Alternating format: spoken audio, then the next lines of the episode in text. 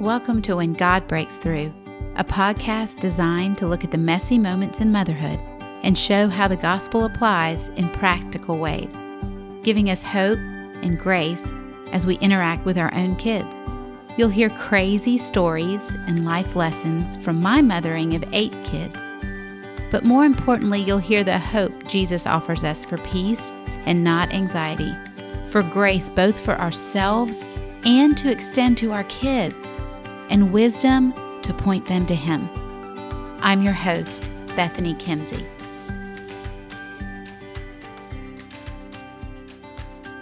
Welcome back to my kitchen table. I'm so glad you're here. I am drinking a hot coffee right now because it is so cold here in Georgia tonight. And I just wanted to welcome you back to this discussion about sibling rivalry. It is one that I think most moms wrestle with the most. How, what do we do with it? Do we ignore it? Do we engage? How much? How often? Do they grow out of it? Should I be content if they just kind of deal with one another and live parallel lives? What do I do with my kids? Because there's a lot of friction. So last week we talked a lot about how we have to set our own mind, where our own um, expectations are at a certain place, and the vision of where we're trying to walk with our kids is a certain goal, a certain place out there that we are looking at, despite the up close mess of a big fight, squabble, rude behavior, cruelty, whatever, however you're experiencing it. In the moment, we both have to deal with the moment, and then we have to maintain a mindset. So if you missed last week, I encourage you to go back and listen to it. Really briefly, what I want you to remember and kind of refresh your memory is that you and I need to have a mindset that says this mess is the moment for God's message of His gospel to go forward. And I'm going to engage in it. I've been looking for these opportunities. I've been watching my kids and understanding the dynamics in my home. And I'm going to engage there not to bust my kid, not to just tell him we don't fight or don't act that way, but I'm actually going to walk my kid into an understanding of their own heart so that they can see, man, the way I'm acting, it's really just a symptom that I'm believing something different down inside my heart. And then we're going to walk our kid, our child, into the throne room of Jesus' grace and his gospel of steadfast love. And we are going to show them how Jesus answers the deepest cry of their heart which is, Am I good enough? Or is my brother or my sister better? And that insecurity that roots down there, that feeling of unworthiness or not being the one desired for whatever it is, needs to be addressed only by the gospel. It will not suffice for you or for me to tell our kids how great we think they are. They need to know that Jesus loves them and that he died for them and he has a plan for their life and that that plan includes the relationship with their brother or their sister that they're struggling in. And when we begin to have that conversation, because we have that mindset and we're watching for those opportunities, we can offer to them the beautiful love and show them the beautiful love that Jesus offers them and set up moments that they can see that. So you and I do not convict. We cannot make our child repentant about the way they have behaved towards their brother or their sister. And so this week we're going to talk about well, then practically what do we do? That sounds great on this, you know, mental level, Bethany. But if you were sitting with me, you might ask me, okay, so what do you do? You know, how do you walk your kids to this? So last week I shared at the end about my two preteen adolescent sons, and they are close in age, and they have been the best of friends since the second one of the two of them was born. And it is a beautiful relationship to watch. It, it really is remarkable. And so for many years, there was very little friction at all. And I marveled at it and I had prayed for it and I've prayed over my children. And, and I would encourage you grab those scriptures that talk about praying for your kids or praying that your kids will love each other with a love that is um, from God alone.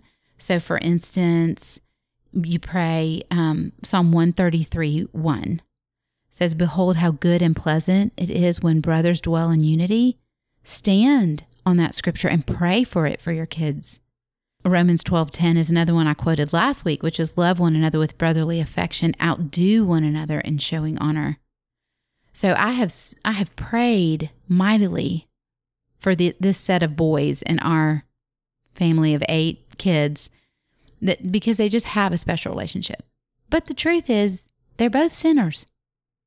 And they annoy each other and they don't treat each other well at times and they pick on each other and then they hide behind, I'm just kidding. But really, they have totally cut to the quick the other boy's heart. And all of these ways of one upmanship and jostling for position, um, you know, from as simple as fighting over a football game in the front yard to um, ignoring another or choosing to exclude and leave a child out in some family event. These are things they happen in our home and they, they happen a lot. So certainly would never want you to know that they happen a lot in the Kimsey home. But these are the moments. So my vision is set and I'm determined. These are the moments where the message of God's gospel goes forward. So therefore, if I'm embracing that, how do I practically do it? Well, the first thing that I do is I'm going to get my kids alone. So I'm going to, when I have an eruption, or if I have just watched one child be cruel to another child, I'm going to pull that one child off to the side just quietly. I'm, not shouting at them to go somewhere and time out. That's not what this is. I want them to have some time with the Holy Spirit. And so I'm going to pull them off in our home, I have found the bathroom is very holy ground. Um, there's a lot of holy work the Holy Spirit does in our bathrooms. I'm convinced of it, but but I've used it because for us, a bathroom is away from everybody else. There's not much going on in the bathroom, so you can't be distracted. You're kind of just sitting there, and you can calm down if you've been sent there and you're totally ticked off that I've sent you there, and quietly you're asked to think. And that's really all I say. I say, usually I'll say, hey, I need you to go to the bathroom and just sit in there and think about what just happened. And I'll come in and talk to you in a little bit. So I'm trying not to respond with anger and I'm not taking up the offense that has happened to another child, which is something we want to be careful about as mothers that we don't, we see one child offending another child and we then become offended because they have offended that other child. We take up that offense and it becomes our own. And, and that's not a good dynamic. And so I just usually say, Hey, I need you to go sit in there. What just happened isn't okay. I need you to go reflect and think about it, and I'll be in there to talk to you. Part of that is to get that child quiet and alone, space for the Holy Spirit to work and to talk. Part of it is to chill me out. Because the reality is, when I see a child hurt, wounded, excluded, I mean, it, it does rise up in me a desire to just defend them. And so I need to bring my own heart back before the Lord and remember my mindset and ask the Lord to equip me with the right words and the right way to approach this child in this moment to unlock his heart so that we can talk about what lies underneath this symptom of behavior. So the first thing I do is I send him to the bathroom. And so I'm going to pray purposefully for a way to speak God's truth in that moment. I'm going to sit for a minute by myself and I'm going to think back about what I just saw, or I'm going to get the information from the other kids around if I can. And again, I'm going to view it with a little bit of, I know that all, all of us shade a story. So I'm, I'm going to look at that and, and just listen and try and get the information. But really, I'm going to be prayerful and trying to figure out, okay, what happened, Lord? Give me insight as to what might be going on in the heart of my child that this would be the symptom that comes out. So, what is the truth in their heart that they're believing? And then I'm going to give great grace. You know, Jesus called himself in scripture, he said, I am gentle and lowly in heart. And he ran towards every sinner he engaged with. And he did not expect them to have good behavior before he engaged with them. And I really believe for you and for me that one of the best emulations of the gospel we can do is when our children are acting their worst, we run towards them with God's grace. Not a grace that covers them because, oh, it's okay. It's not a big deal. No, no, no, no, no. It's a big deal. We're going to deal with it. But I'm coming towards you with grace, with humility of my own. And the reason is, is say, understanding I am a sinner. I want to dodge confession. I want to rationalize my actions and defend what I do. I want to shift blame to another. I want to do all the things that my kid is probably going to do in that bathroom the moment I step in the bathroom to talk to them. I'm just as much of a sinner as they are. So we give grace as we lead them continually back to the motives of their heart. And we understand the squirmings, the shifting blames. We don't sit on, we don't stop there. We don't go, oh, okay, well, I guess if they were just mean to you, it's okay to be mean back. No, we're going to dig in there, but we're we're not frustrated by it because we understand we do the same with God. So we give them grace, we lead them back to their heart motives, and we seek to show them that their action doesn't line up with the Word of God. And so that kind of a conversation is very simple. I have prayed about this before. I'm going, man, this child was this way. This is what the Word of God says. And so I'm going to come in with, hey, you know, what do you think you did? Whether they own it or not, I'm going to say, well, you know, the Bible would say this Do you feel like what you did lines up with, matches up with what God says over here in His Bible? To which usually they go, no, I don't. But when my children don't want to look honestly at their actions, here's a trick that I've used, and I use it a ton, and I think it works great. Definitely did not invent it. I'm sure. I don't know who is genius enough to invent this. It, it was. It's a good trick. Um, I just reverse the situation. So that the the point of reversing the situation is to highlight the motive of their heart.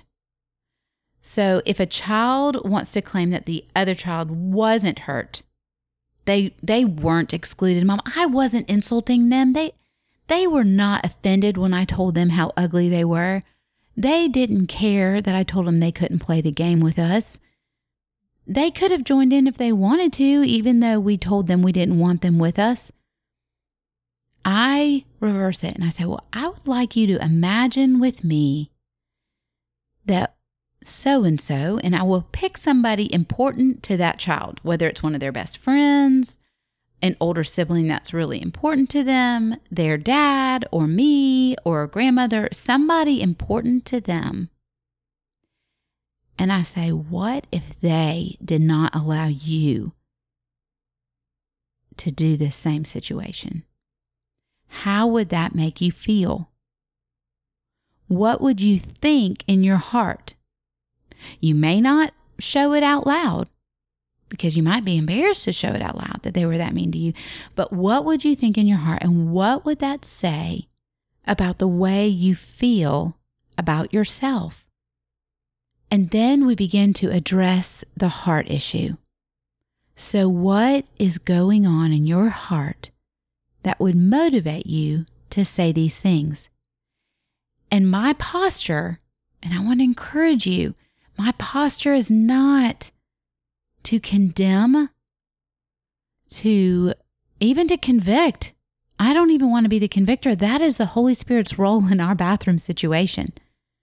And then we begin to look at the underlying motives insecurity, pride, love of self, selfishness. We help them begin to identify what was my motive. Because for Jesus to address the desperate needs of the heart, the person whose heart it is needs to understand their desperation. You know, Jesus speaks identity and security to our children through the gospel. He offers full forgiveness, comfort, and relationship when we turn to Him. And the Holy Spirit will bring the conviction and the repentance. It's not you and me to do with our words. So, my job is just to walk with them. Your job is just to walk with them into the truth with gentle grace, helping them look at the underlying heart. And I will often say, What do you think is the thought or the lie that you're believing that made you think it was going to be okay to say that? That made you want to say that? That made you feel that way, that motivated you to say that? Because I want them to begin to be people, men and women ultimately, who look for the lies that don't match up with the word of God, that they can they can spot them and so then, after we have ad- addressed their heart and we've walked them with grace to the cross, we've said, This is what Jesus offers you. This is his wholehearted, unconditional, as Sally Lloyd Jones says, never giving up, unstoppable love, right? This is it. And then we look at the scripture together and we see what God really says. And finally, the last portion of what we're going to do as we walk with our kids is we want to give them a blessing. Because practically, we are the one who is in this moment in the bathroom or wherever you're having this conversation. You are the worker working to restore relationship because relationship has been broken. So we talk a lot about relationship is broken when we wound another, and relationship is restored when we repent. But you and I work in our homes, holding the gospel high to restore relationship. And one place that relationship is going to need to be restored is between you and me and our child in the bathroom. And the way we can do that powerfully is we can speak a blessing over our child in that moment. So as we've walked them through their heart, we have looked with them at the ugliness of their heart, the lies they believe, the selfishness that they've displayed.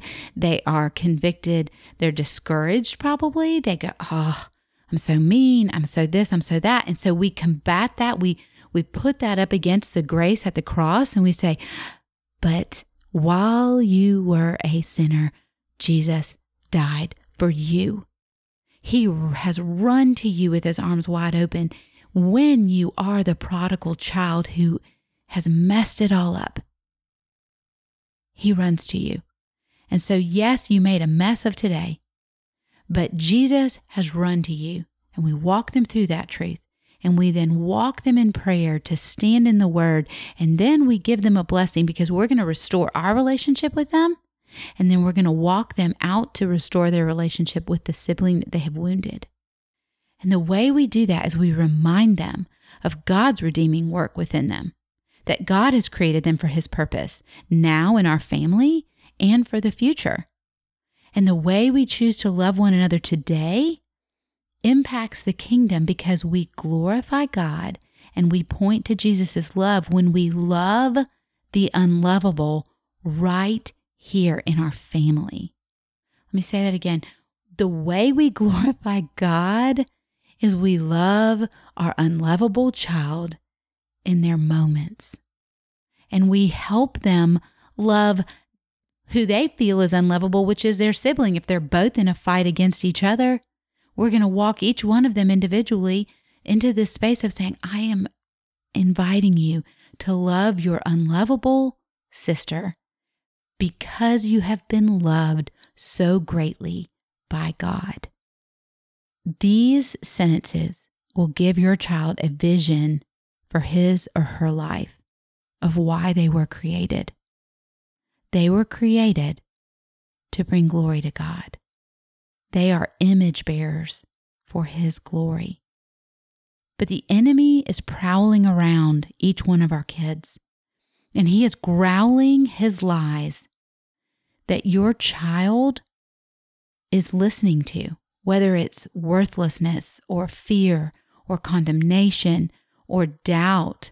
And we have the opportunity to stand there with the gospel and hold it high on that room and say, No, Jesus loves you in this space, and I'm going to speak blessing over your life and speak truth into the darkness. So, the blessing consists of pointing to the strengths that you see that God has placed inside your child. And we cast a vision for how those strengths are for kingdom work now with your brothers and sisters in this home, how you can, you know, contribute, but also for when you're an adult. So, it's not only that I say, I see you in the way that you love this brother or this sister so well. You know, even just this morning, you were so kind to them at the breakfast table. But I also know that God has equipped you with the ability to see when someone else is needing help and you jump to serve. And I believe when you're an adult, you're going to be somebody who serves so well. And then we remind them that Jesus is working in them and he will strengthen them because he also will use all that they're weak in, all these places that they struggle, that they're discouraged, all these places he has designed to use for his glory. And so we speak with this hope for them, and they are encouraged. So I hope this gives you a practical idea that goes along with the mindset from the week before. Again, I welcome all questions. I would love to hear your thoughts or anything that you're struggling with. Feel free to send me an email. An email. Um, get on my website. You can email me there. You can find me at Instagram. I'm always over there hanging out. And we will talk again.